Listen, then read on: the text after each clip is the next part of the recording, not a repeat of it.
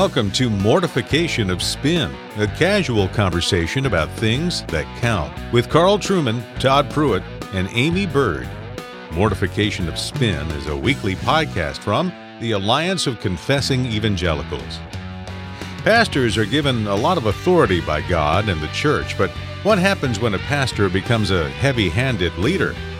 With certain pastors being let go from their churches recently, the Mortification of Spin crew is taking the opportunity to talk about abusive pastors and limits and boundaries in pastoral care.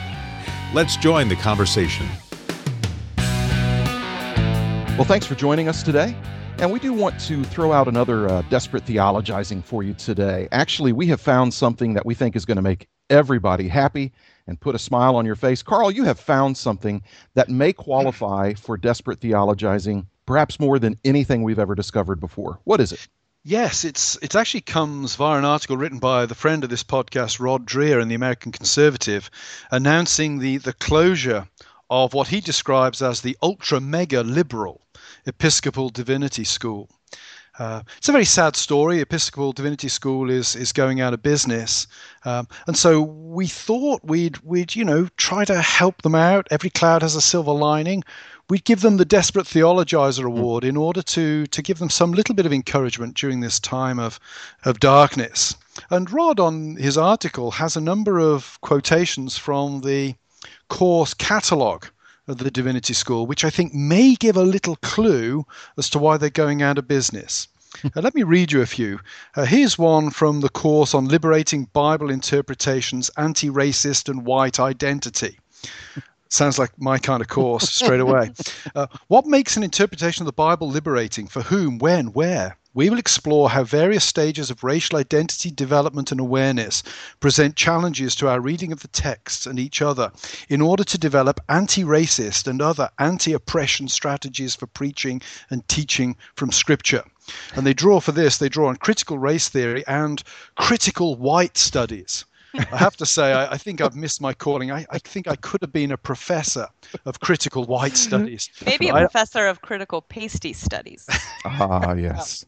I don't know anyone, any white guy more critical than me, or, or pasty right. guy more critical. Than me. it, it, it, would right. probably be my uh, my Sitz im Leben.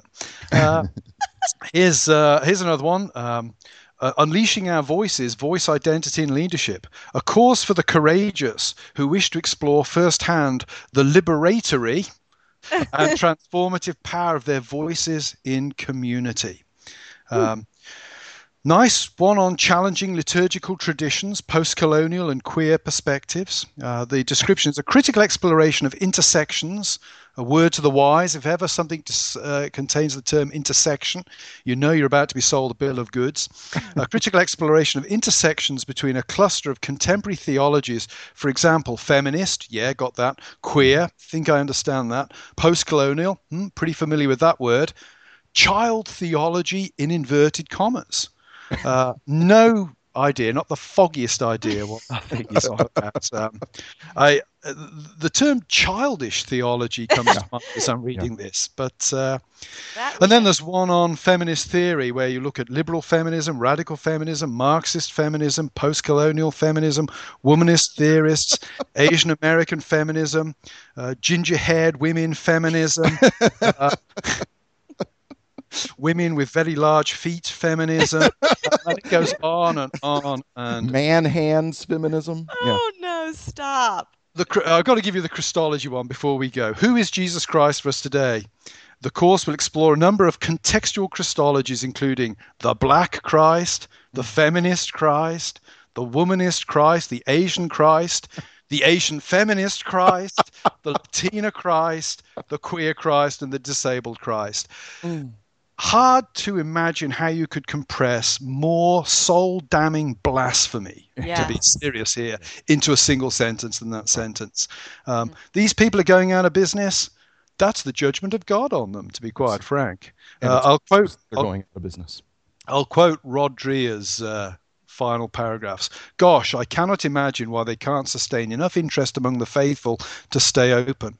Last year, EDS's president, an abortion rights activist and lesbian who married her partner at Boston's Episcopal Church uh, Cathedral, resigned. She stood outside an abortion clinic and said that abortion is a blessing. Wow. Uh, if I were a billionaire, I would buy the EDS buildings in Cambridge, Massachusetts, and turn them over to the Anglican Archbishop of Nigeria after an exorcism, naturellement. Brilliant. Uh, unbelievable. Unbelievable. Yeah. Well, Episcopal Divinity School, we're truly delighted that you're going out of business. And we feel that of all the people we've ever nominated, you are truly worthy of this week's Desperate Theologizer Award. Hear, hear. Amen.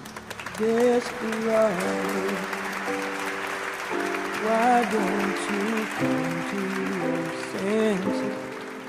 You've been out riding fences for so long now. Oh, you're a hard one, but I know that you got your reasons. These things that are pleasing you can hurt you somehow. Wasn't that awful? Absolutely great. Terrible. That is Okay. As terrible. Carl would say, ghastly. Ghastly. These ghastly people.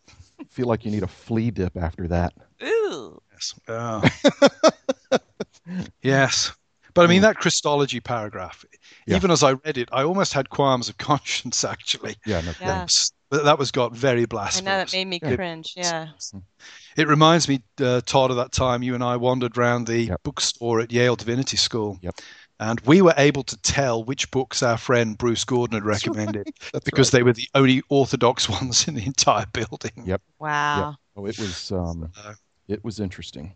Yeah. Yeah, I took I took pictures of a few of the covers of some of those books, and, Yeah. and Well, what are we talking about today?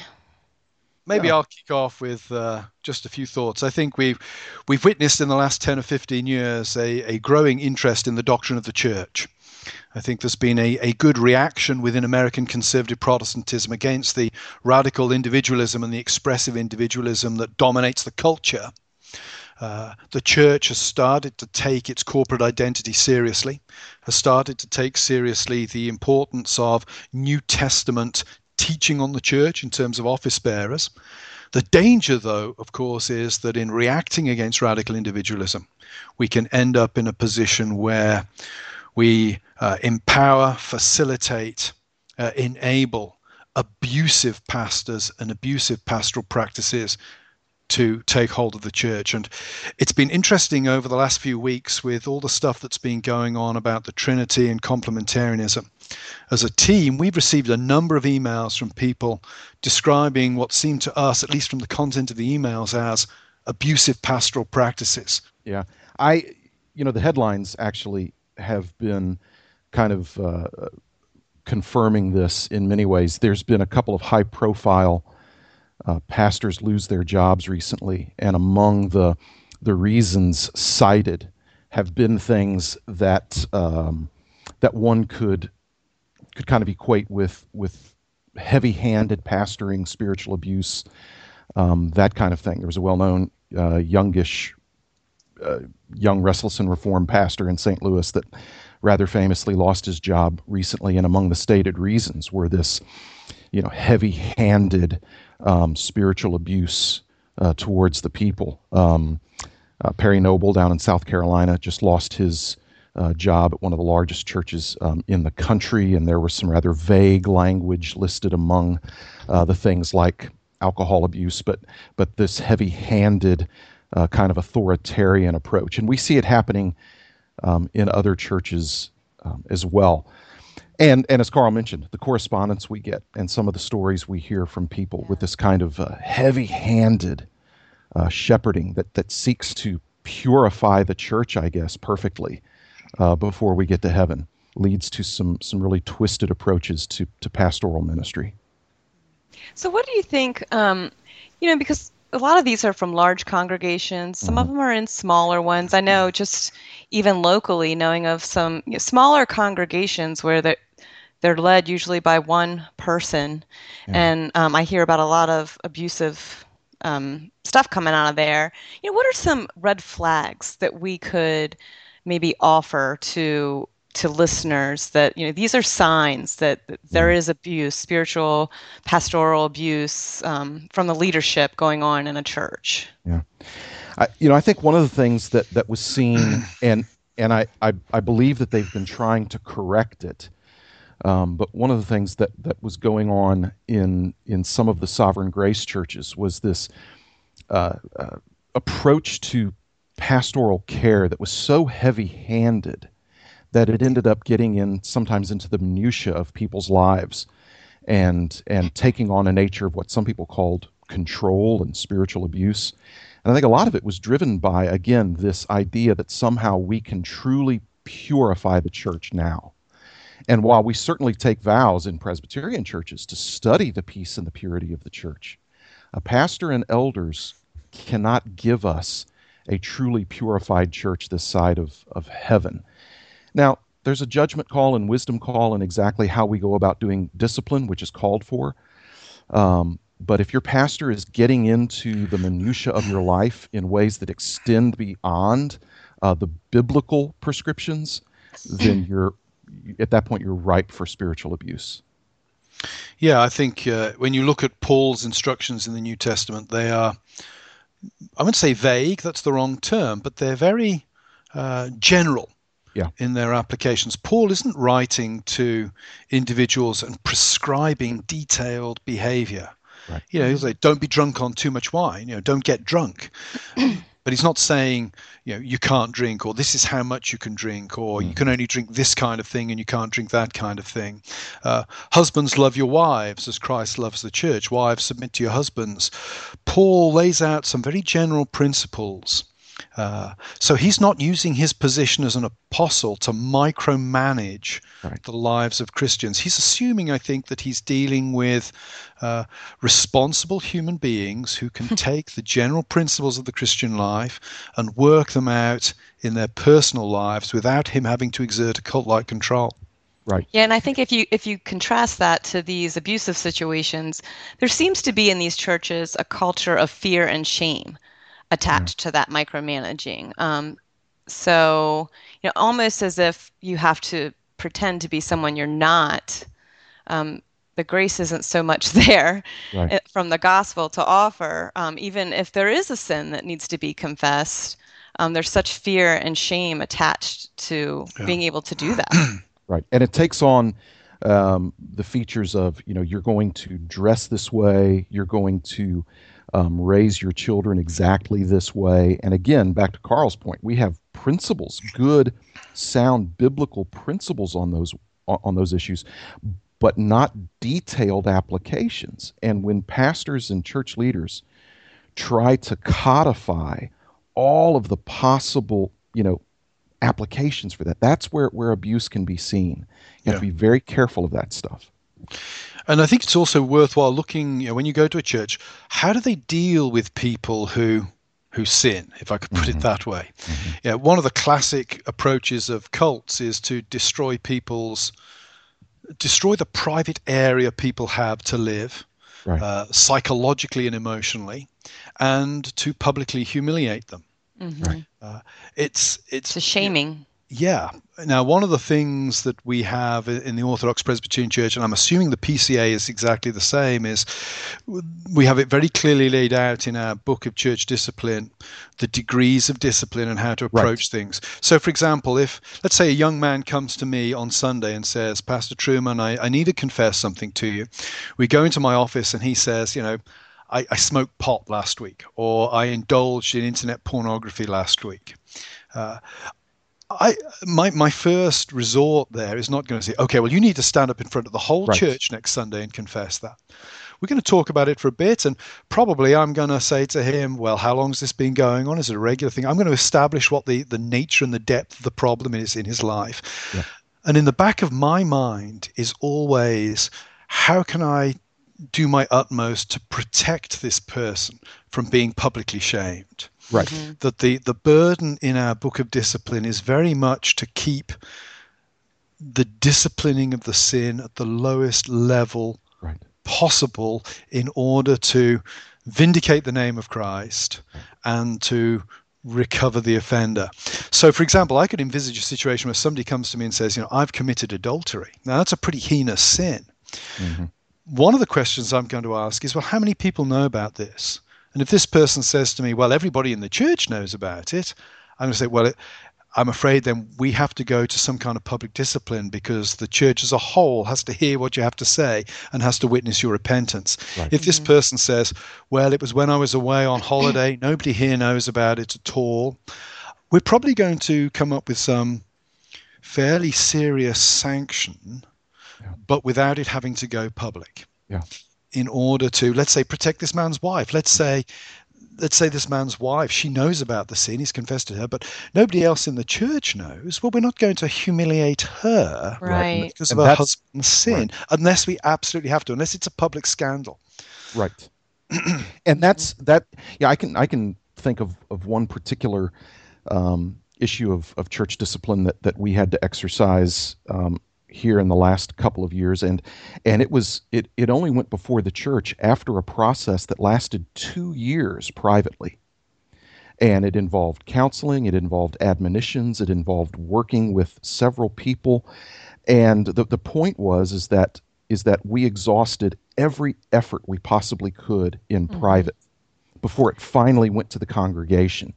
And and as Carl said you know our book of church order has very clear boundaries. This is how church discipline is to be done. And if your church doesn't have something like that, that lays it out very clearly so that it not only um, protects the church, so that it allows church discipline, but also protects the church from overzealous yeah. discipliners, then, then you need to relook at your, you need to take a fresh look at your process. You know, I've like frequently heard too, um, just in area churches surrounding me where um, it's just like a top down type of leadership. The pastor pretty much holds most of the right. leadership in the church. Strange, uh, strange shaming coming right from the pulpit for hmm. far less. Um, I mean, I wouldn't even, they're not even sin. I mean, like one case was, you know, calling out someone in the church without naming their name, but everybody knew who it was, who had recently lost a lot of weight you know, and just said that, you know, clearly this person must be cheating, having yeah. an affair, you know, like just right. horrible, yeah, one of the, horrible. Yeah. One of the things I tell people to watch out for is if you can routinely tell who your pastor is angry at based upon how how he's preaching, then you're in a spiritually abusive church. Mm-hmm. And I've seen pastors do that, where where he each Sunday becomes a rant against a particular person, unnamed, but it's clear to everybody who it is. Right. Oh, it's terrible. What happens if you're angry with everybody, like I was am, Todd? well, that's that's healthier because then you're not singling anybody out. You see, that's good. That's good. Yes. Right. Right. Um, yeah. You know, Aimee, you talked about that top-down leadership, yeah. and this is one of the things that that church members need to watch out for. They they need to know to whom is their pastor accountable. Yeah. And I, am not satisfied, having grown up in a congregational church, I'm not satisfied with the answer of, well, the pastor's accountable to the congregation. Uh, that typically doesn't work out well. It, it, typically doesn't look like what we would call genuine accountability. Mm-hmm. Th- there needs to be a body of men that this pastor reports to directly. And those men need to be members of the church, not some outside board yes. like some of these new mega pastors are doing.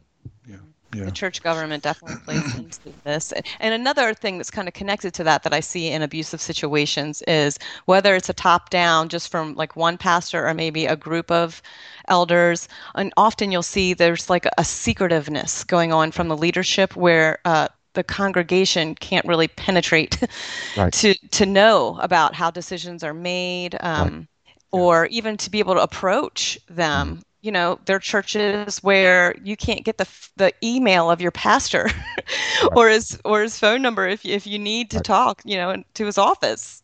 Exactly. I think some of this goes to pastoral responsibility as well. Pastors need to be available. Now yeah.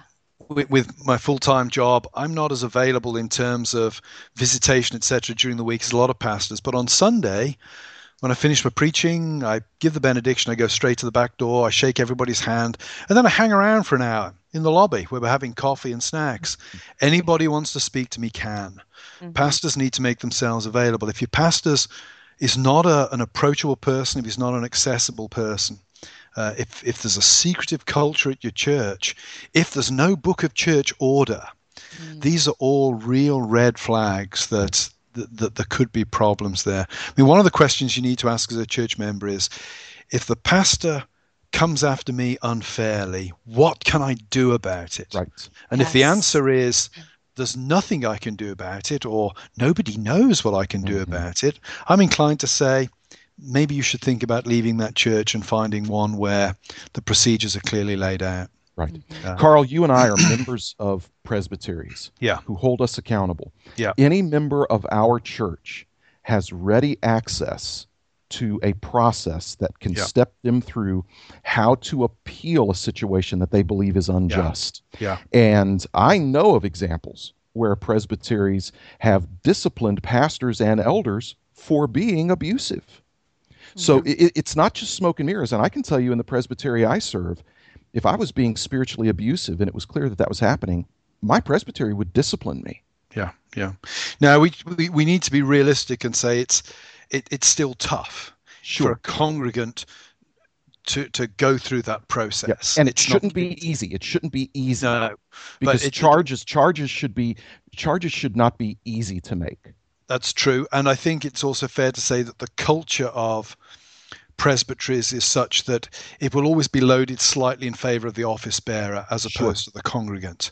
But I think those are, are decent safeguards, and it can work the other way. I mean, I was involved a few years ago in a, in a very tricky case in my own presbytery where there was a, a man and a woman involved. And I remember being basically having to advocate for the woman in this situation. And it really struck me uh, how tough it was for her to come to the presbytery, a room full of 40 guys, right. Yeah. and, and, and, and make her case. Uh, uh, and I think that if you you need to be in a church where somebody will advocate for you mm-hmm. like that, if I could put it that way. Um, so there are cultural aspects to this as well.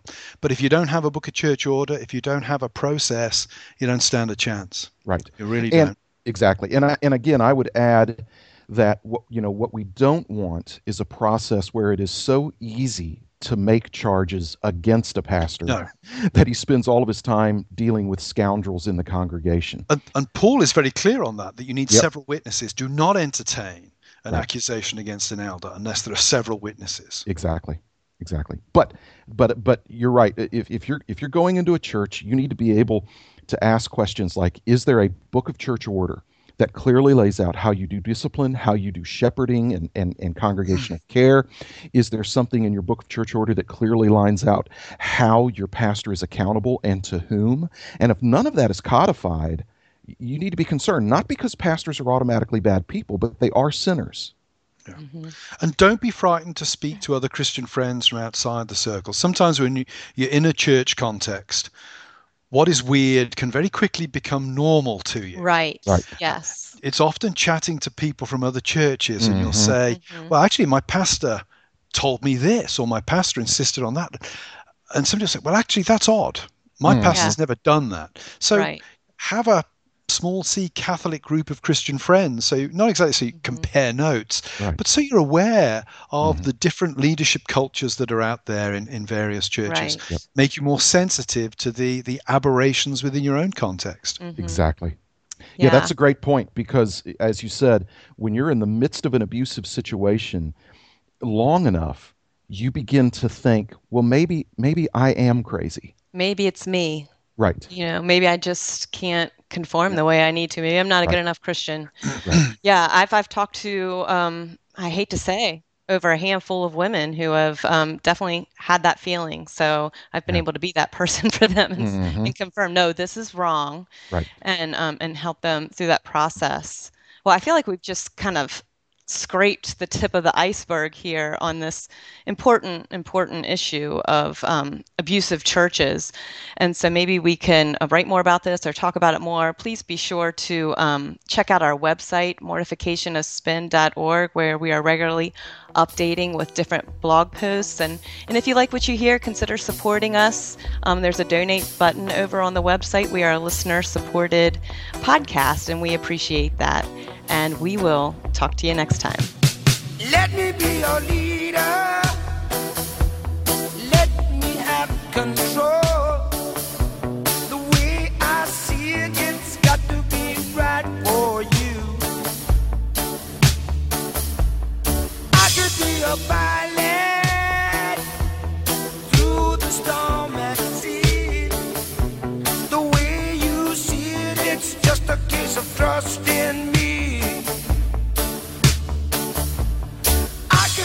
Thanks for listening to Mortification of Spin, Bully Pulpit, a podcast of the Alliance of Confessing Evangelicals. The Alliance is a coalition of pastors, scholars, and churchmen who hold the historical creeds and confessions of the Reformed faith and who proclaim biblical doctrine in order to foster a Reformed awakening in today's church. It's important for a pastor to surround himself with people who support him and keep him accountable.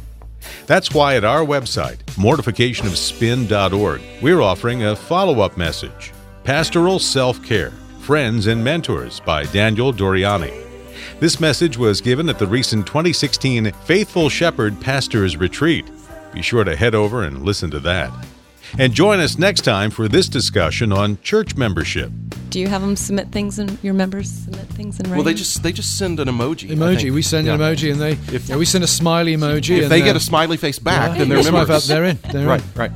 We ask them about their, their, their profession of faith in Christ. We ask we ask them to define the gospel. We ask Yeah. them about um, uh, uh, their their Christian growth. If they're married, we ask them about their relationship with their spouse. Do you ask them who they're going to vote for? We ask them who they're going to I, vote I hear for. these rumors about your Facebook posts. if, if they if they watch MSNBC, they're automatically eliminated from church membership. That and more next time. And in the meantime, don't forget to read and subscribe to the Mortification of Spin blog and to listen to Pastoral Self Care Friends and Mentors by Daniel Doriani. We'll talk to you next time.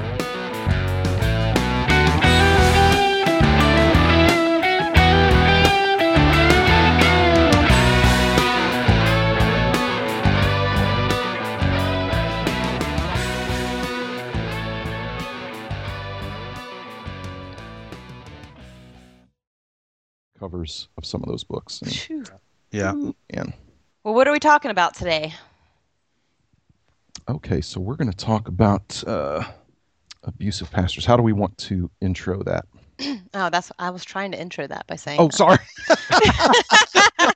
I think you just introed it, Aimee. Very, very well intro there. Hey, I Well- made it casual. Maybe Yeah. I'll kick off with uh, just a few thoughts.